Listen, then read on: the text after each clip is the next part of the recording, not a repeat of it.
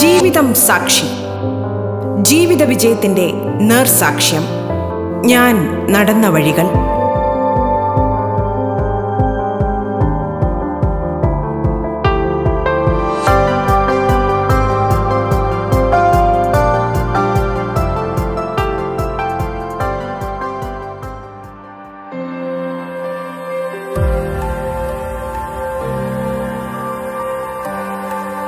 നമസ്കാരം പ്രിയ ശ്രോതാക്കളെ.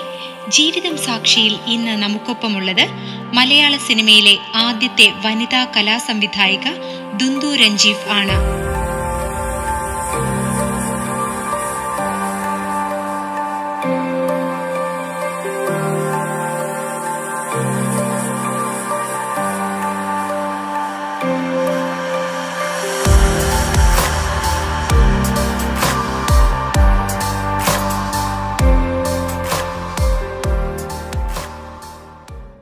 റേഡിയോ കേരളയുടെ ജീവിതം സാക്ഷിയുടെ എല്ലാ ശ്രോതാക്കൾക്കും എന്റെ നമസ്കാരം.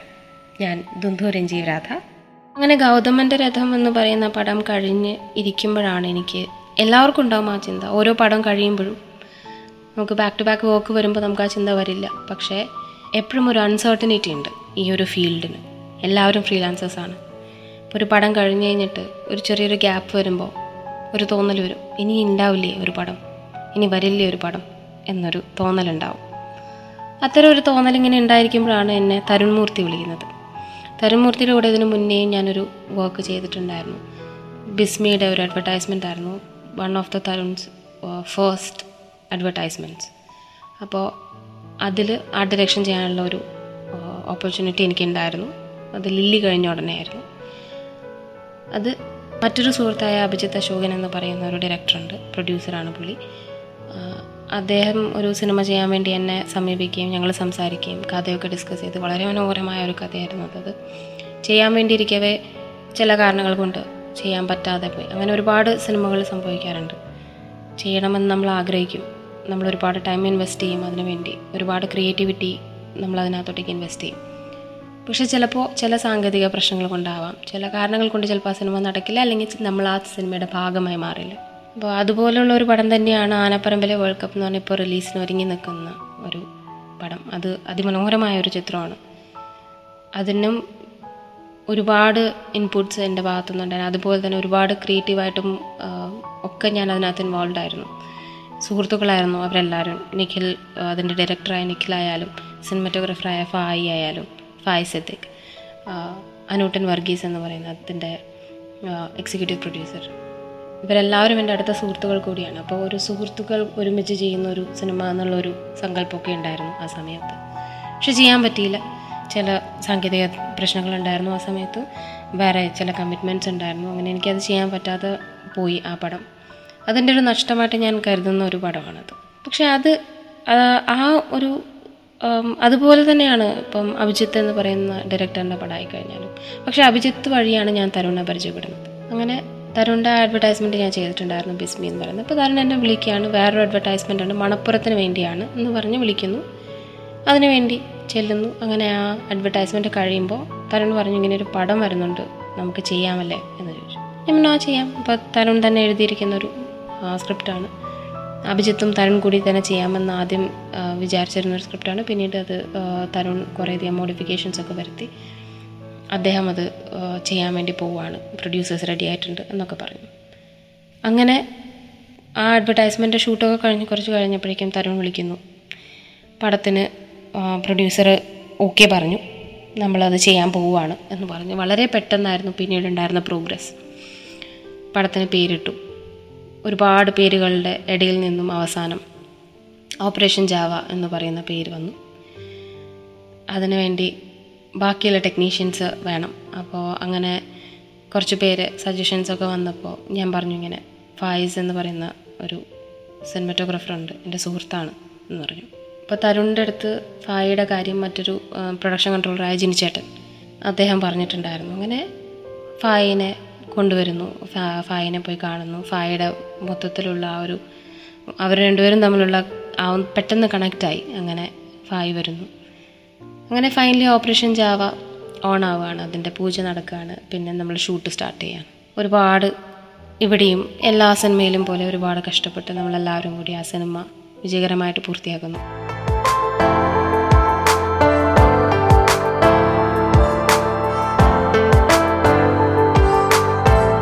നിങ്ങൾ കേട്ടുകൊണ്ടിരിക്കുന്നത് ജീവിതം സാക്ഷി.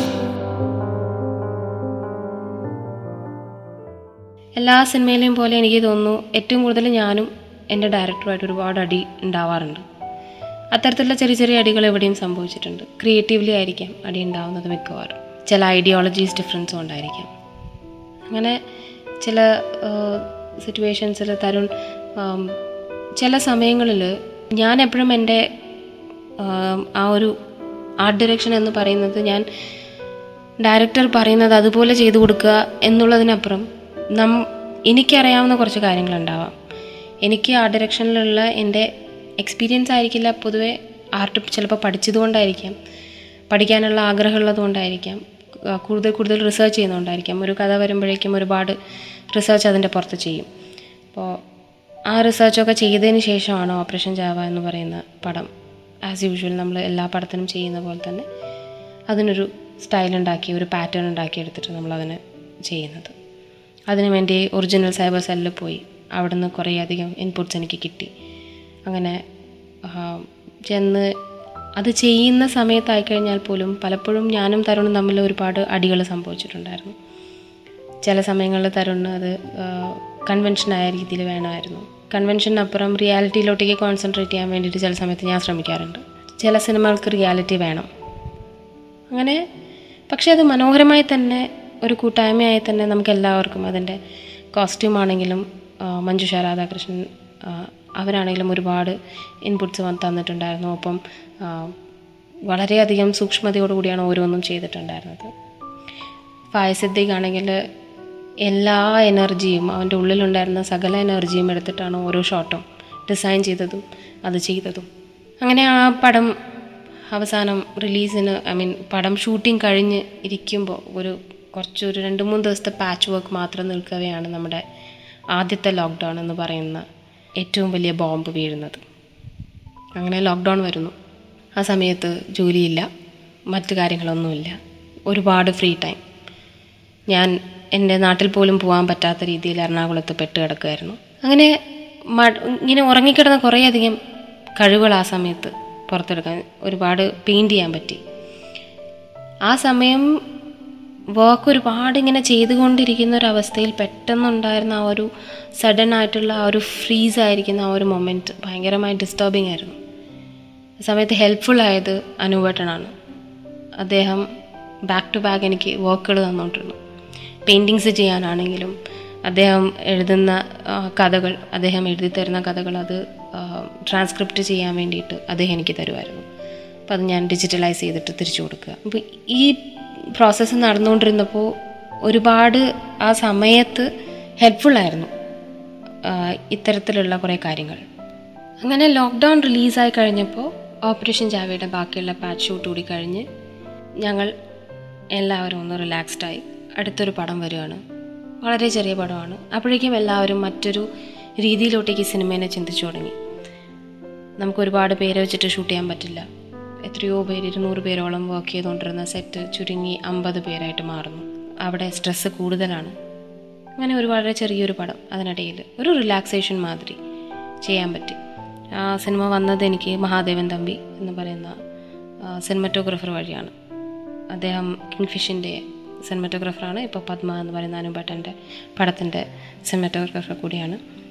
എത്രയോ വർഷങ്ങളായിട്ട് മലയാള സിനിമ ലോകത്തിൽ പരിചയമുള്ള ഒരാളാണ് അദ്ദേഹം. അദ്ദേഹത്തിന്റെ സുഹൃത്തുക്കൾ ചേർന്ന് ചെയ്യുന്ന ഒരു ചെറിയ സിനിമ ബീഗിൾ എന്ന് പറഞ്ഞ പേരിട്ടിരിക്കുന്ന ഒരു ചെറിയ പടം.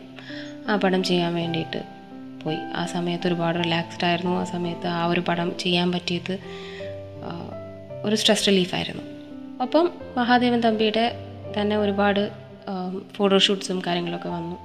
അപ്പോൾ അതിലൊക്കെ കുറേയധികം കാര്യങ്ങൾ ചെയ്ത് ഭാഗമാവാൻ പറ്റി.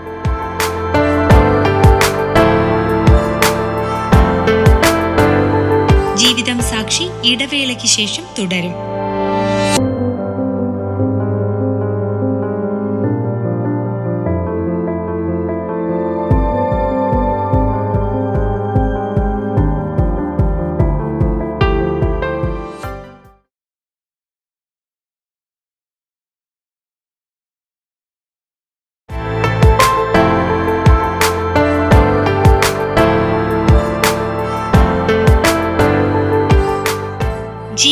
സാക്ഷിയിൽ ഇന്ന് നമുക്കൊപ്പമുള്ളത് മലയാള സിനിമയിലെ ആദ്യത്തെ വനിതാ കലാസംവിധായിക ദുന്ദു രഞ്ജീവ് ആണ്. തുടർന്ന് കേൾക്കാം ജീവിതം സാക്ഷി. ഇത് കഴിഞ്ഞ് ബീഗളുടെ ഷൂട്ട് കഴിഞ്ഞ് ഇരിക്കുമ്പോൾ എന്റെ അടുത്ത സുഹൃത്തും ഡയറക്ടറുമായിട്ടുള്ള രൂപേഷ് പീതാംബരൻ. രൂപേഷ് ഏട്ടൻ ഇടയ്ക്കിടയ്ക്ക് വിളിക്കാറുണ്ട് എന്നെ ഇങ്ങനെ ഓരോരോ പടത്തിന്റെ ബഡ്ജറ്റ് അറിയാൻ വേണ്ടി ആർട്ടിന്റെ ബഡ്ജറ്റ് അറിയാൻ വേണ്ടിയും അതിനൊക്കെ വേണ്ടി വിളിക്കാറുണ്ട്. അപ്പോൾ ഒരുപാട് പ്രോജക്ട്സ് അതിനിടയിൽ പല പ്രാവശ്യം ഞങ്ങൾ ഡിസ്കസും ചെയ്തിട്ടുണ്ട്. അങ്ങനെ ഫൈനലി ലോക്ക്ഡൗൺ സമയത്ത് നമുക്ക് ചെയ്യാൻ പറ്റുന്ന അല്ലെങ്കിൽ ഈ ഒരു റെസ്ട്രിക്ഷൻസ് വെച്ചിട്ട് നമുക്ക് ചെയ്യാൻ പറ്റുന്നൊരു ചെറിയൊരു സാധനം നമുക്ക് ചെയ്യാം എന്ന് പറഞ്ഞ് വിളിക്കുന്നു. അങ്ങനെ ആ പടം ചെയ്യാൻ വേണ്ടി അതൊരു വെബ് സീരീസ് ആയിട്ടാണ് ഞങ്ങൾ സ്റ്റാർട്ട് ചെയ്തിട്ടുണ്ടായിരുന്നത്.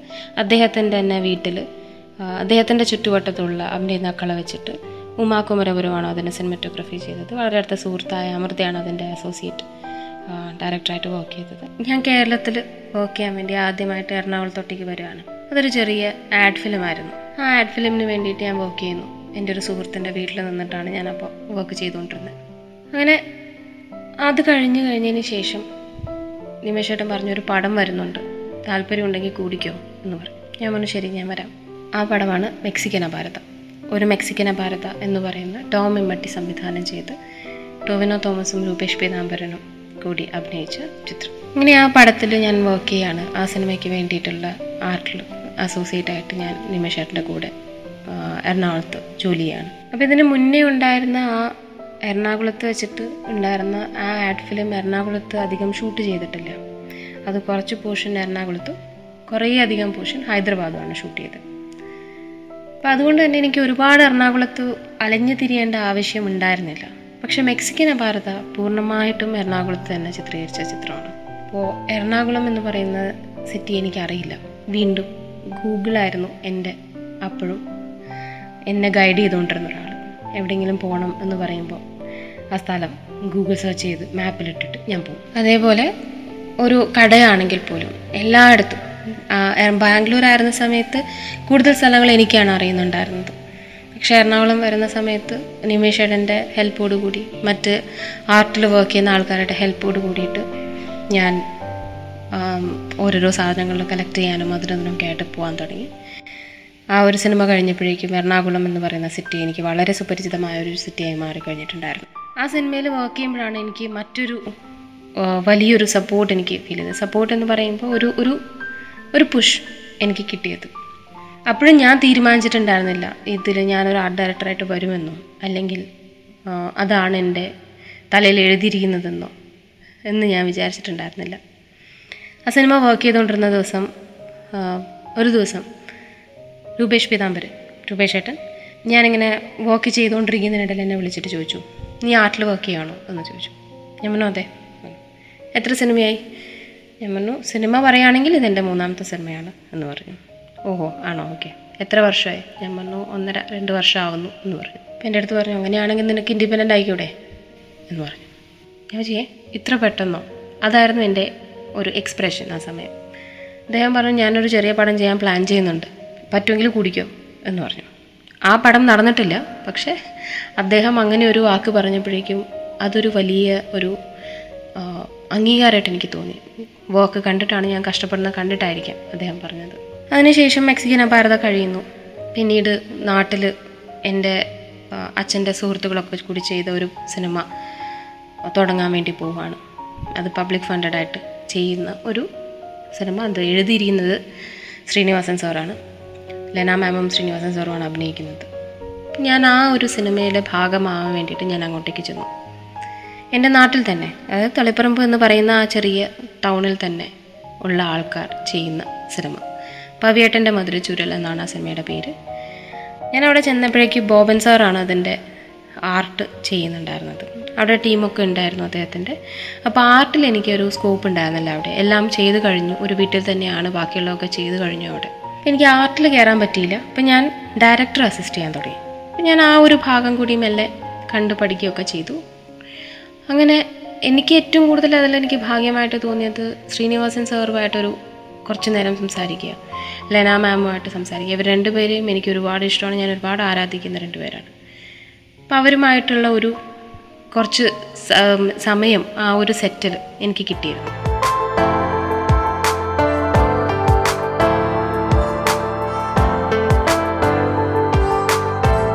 നിങ്ങൾ കേട്ടുകൊണ്ടിരിക്കുന്നത് ജീവിതം സാക്ഷി.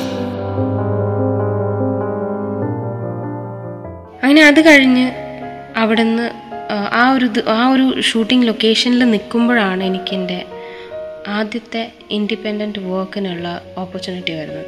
ഞാൻ എനിക്കൊരു കോൾ വന്നു. അപ്പോൾ ആ കോൾ വന്നത് ഉമ കുമരപുരം എന്ന് പറയുന്ന സിനിമാറ്റോഗ്രാഫറുടെ കയ്യിൽ നിന്നാണ് എനിക്ക് കോൾ വന്നത്. ഉമ്മ ഒരു സിനിമ ചെയ്യാൻ പോവുകയാണ്. അതിൽ ഏറ്റവും കൂടുതൽ സ്ത്രീ കഥാപാത്രങ്ങളാണ്. അതിനകത്തുള്ള മെയിൻ റോൾ ചെയ്യുന്ന ആ ഒരു പ്രൊട്ടാഗനിസ്റ്റ് എന്ന് പറയുന്നത് ഒരു സ്ത്രീയാണ്. അപ്പോൾ ആ കുട്ടിയുടെ പെർസ്പെക്റ്റീവിലാണ് മൊത്തം ചിത്രം മുന്നോട്ടേക്ക് പോകുന്നത്. പ്രിഫറബിളി ഒരു ഫീമെയിൽ ആർട്ട് ഡയറക്ടർ ഉമ്മയ്ക്ക് വേണമായിരുന്നു. അവർ നോക്കിയപ്പോൾ മലയാളത്തിൽ ഫീമെയിൽ ആർട്ട് ഡയറക്ടർ എന്ന് പറയുന്നത് ഒരാൾ മാത്രമാണ്. മലയാളത്തിൽ ചെയ്തിട്ടുണ്ടായിരുന്ന അതിന് മുന്നേ ജയശ്രീ ലക്ഷ്മി നാരായണൻ എന്ന് പറയുന്ന ആർട്ട് ഡയറക്ടർ ചാർലിയുടെയും ഒക്കെ ആർട്ട് ഡയറക്ടറാണ് വളരെ കഴിവുള്ള ഒരു ആർട്ട് ഡയറക്ടർ പക്ഷെ അവർ മലയാളിയല്ല. മാത്രമല്ല അവർ കൂടുതലും തമിഴാണ് ചെയ്യുന്നത്. അഫോർഡ് ചെയ്യാൻ ബുദ്ധിമുട്ടായിരിക്കും. ഇതൊരു വളരെ ചെറിയ പാടമാണ് ക്രൗഡ് ഫണ്ടഡ് ആണ് എന്ന് പറഞ്ഞിട്ടാണ് ഉമ്മ എന്നെ വിളിക്കുന്നത്. അങ്ങനെ ഞാൻ ആ പടം ചെയ്യാൻ വേണ്ടി ഓക്കെ ശരി എന്നാൽ പിന്നെ അത് ചെയ്യാം എന്നുള്ള ഒരു തോന്നൽ വന്നു. പക്ഷേ വീണ്ടും എനിക്കൊരു സംശയമായിരുന്നു എന്നെ കൊണ്ട് ചെയ്യാൻ പറ്റുമോ? നേരത്തെ ചെയ്ത വെബ് സീരീസ് എന്ന് പറയുന്നത് അതൊരു ഹിന്ദി ഇംഗ്ലീഷ് ലാംഗ്വേജിലുള്ളതായിരുന്നു രൂപ റാവു എന്ന് പറയുന്ന ഒരു ഡയറക്ടറാണ് പുള്ളിക്കാരെ ഇപ്പോൾ വളരെ റീസെന്റായി വളരെ ഒരു നല്ല വളരെയധികം അപ്രിസിയേഷൻ കിട്ടിയ ഒരു നല്ലൊരു പടത്തിന്റെ ഡയറക്ടർ കൂടിയാണ് കന്നഡ മൂവിയുടെ അപ്പോൾ രൂപയായിട്ട് എനിക്ക് കമ്മ്യൂണിക്കേഷൻ എളുപ്പമായിരുന്നു. മാത്രമല്ല അതൊരു വെബ് സീരീസ് ആയിരുന്നു. ഒരുപാട് പണം ചിലവാക്കേണ്ട അവസ്ഥയില്ല അവിടെ. മാത്രമല്ല നമുക്ക് ഓരോ എപ്പിസോഡ് വൈസായിട്ട് ഇങ്ങനെ ഷൂട്ട് ചെയ്ത് പോയാൽ മതി. ഒരുപാട് ബുദ്ധിമുട്ടുകളൊന്നും അവിടെ ഉണ്ടായിരുന്നില്ല. പക്ഷെ മലയാള സിനിമ എന്ന് പറഞ്ഞപ്പോഴേക്കും എനിക്ക് ചെറിയൊരു ടെൻഷനൊക്കെ വന്നു. കാരണം ഞാൻ കാണുന്നതാണ് നിമേഷ് ഏട്ടൻ ഓരോന്നും ഹാൻഡിൽ ചെയ്യുന്നത് ഓരോരോ പ്രശ്നം. അത് എനിക്ക് ഹാൻഡിൽ ചെയ്യാൻ പറ്റുമോ എന്നെനിക്ക് അറിയില്ല. ഞാൻ നിമേഷ് ഏട്ടനെ വിളിച്ചു. ഈ കോളിന്റെ തൊട്ട് പുറകെ ഞാൻ വീണ്ടും നിമേഷ് ഏട്ടനെ വിളിച്ചു. അദ്ദേഹത്തെ വിളിച്ചിട്ട് ഞാൻ സംസാരിച്ചു. ഇങ്ങനെ ഒരു ഓപ്പർച്യൂണിറ്റി വന്നിട്ടുണ്ട് നിമേഷ് ഏട്ടാ ഞാൻ എന്ത് ചെയ്യണം? കണ്ണും പൂട്ടി എടുക്കുന്നുണ്ടു എന്നാണ് അദ്ദേഹം പറഞ്ഞത്. അപ്പോൾ എനിക്ക് തോന്നുന്നു എവിടെയോ ഒരു വിശ്വാസം ഉണ്ടാവും. നന്നായിട്ട് വരുമായിരിക്കും എന്നുള്ളൊരു വിശ്വാസമോ ഒരു തോന്നലോ ഉണ്ടായിരുന്നിരിക്കാം അദ്ദേഹത്തിന്. അദ്ദേഹത്തിന്റെ ആ ഒരു കോൺഫിഡൻസ് തന്നതിൽ ഞാൻ ഉമ്മേനെ തിരിച്ചു വിളിക്കുകയും പിന്നീട് എറണാകുളം വന്നിട്ട് ഉമ്മയെ കാണുകയും ചെയ്തു. ആദ്യം സംസാരിച്ചപ്പോൾ തന്നെ ഉമ്മയുമായിട്ട് എനിക്ക് ഒരുപാട് കമ്മ്യൂണിക്കേറ്റ് ചെയ്യാൻ പറ്റി. എവിടേക്കോ എനിക്ക് കാര്യങ്ങൾ മനസ്സിലാവുന്നുണ്ടായിരുന്നു. ഉമ്മ എന്താണ് ആഗ്രഹിക്കുന്നതെന്നും ആ കഥാപാത്രം എന്തിനാ എന്താണ് ആ കഥാപാത്രം ചെയ്യേണ്ടത് എന്നുള്ളത് ഉമ്മ എനിക്ക് വ്യക്തമാക്കി തരുന്നുണ്ടായിരുന്നു. അങ്ങനെ ഞാൻ ആ പടത്തിൽ ജോയിൻ ആവുകയാണ്. ആ പടത്തിന്റെ പ്രീ പ്രൊഡക്ഷൻ വർക്ക് മുതൽ ഞാനുണ്ട്. യൂഷ്വലി ഞാൻ ആ ഒരു പ്രോസസ്സ് അധികം അറിഞ്ഞിട്ടുണ്ടായിരുന്നില്ല. അങ്ങനെ ഉമ എനിക്ക് ഒരുപാട് ചുമതലകൾ തരാൻ തുടങ്ങി. ഉമ ഒരുപാട് വിശ്വസിച്ച് ഇവൻ ആർട്ടിസ്റ്റിനെ തിരഞ്ഞെടുക്കുമ്പോൾ പോലും ഉമ ഒരുപാട് എന്നെ അതിനകത്ത് ഇൻക്ലൂഡ് ചെയ്യിപ്പിച്ചിട്ടുണ്ടായിരുന്നു. അതായത് ഒരു കൂട്ടായ്മയാണ് സിനിമ. അല്ലാതെ ആർട്ട് ഡയറക്ടർ ആർട്ട് ഡയറക്ടറുടെ പണി മാത്രം ചെയ്താൽ മതി എന്നതല്ല എന്നുള്ള ഒരു കോൺസെപ്റ്റിലാണ് ഉമ്മ മുന്നോട്ടേക്ക് പോയിക്കൊണ്ടിരുന്നത്. അങ്ങനെ ഞാൻ ആ പടം ചെയ്യാൻ തുടങ്ങുന്നു. ആ പടം ചെയ്യുന്നു. ഒരുപാട് പാളിച്ചകളും കാര്യങ്ങളൊക്കെ സംഭവിച്ചിട്ടുണ്ടായിരുന്നു. ഉമ്മ ഭയങ്കര ഫോഗിവിങ് ആയിരുന്നു. മാത്രമല്ല ഒരുപാട് സപ്പോർട്ടും ചെയ്തിരുന്നു ഉമ്മ. അങ്ങനെ ഒരുപാട് പുതിയ ആൾക്കാരെ വെച്ചിട്ട് ഉമ്മ ആ പടം ചെയ്ത് തീർക്കുകയാണ്. അക്രോസ് ദി ഓഷൻ എന്നാണ് ആ പടത്തിന്റെ പേര്. രണ്ട് ഡിറക്ടേഴ്സാണ് ഉമ്മയും നിക്കോൾ എന്ന് പറയുന്ന ഒരു കാലിഫോർണിയൻ അമേരിക്കൻ. ഡയറക്ടറും കൂടി ചെയ്ത ഒരു പാഠമാണ്.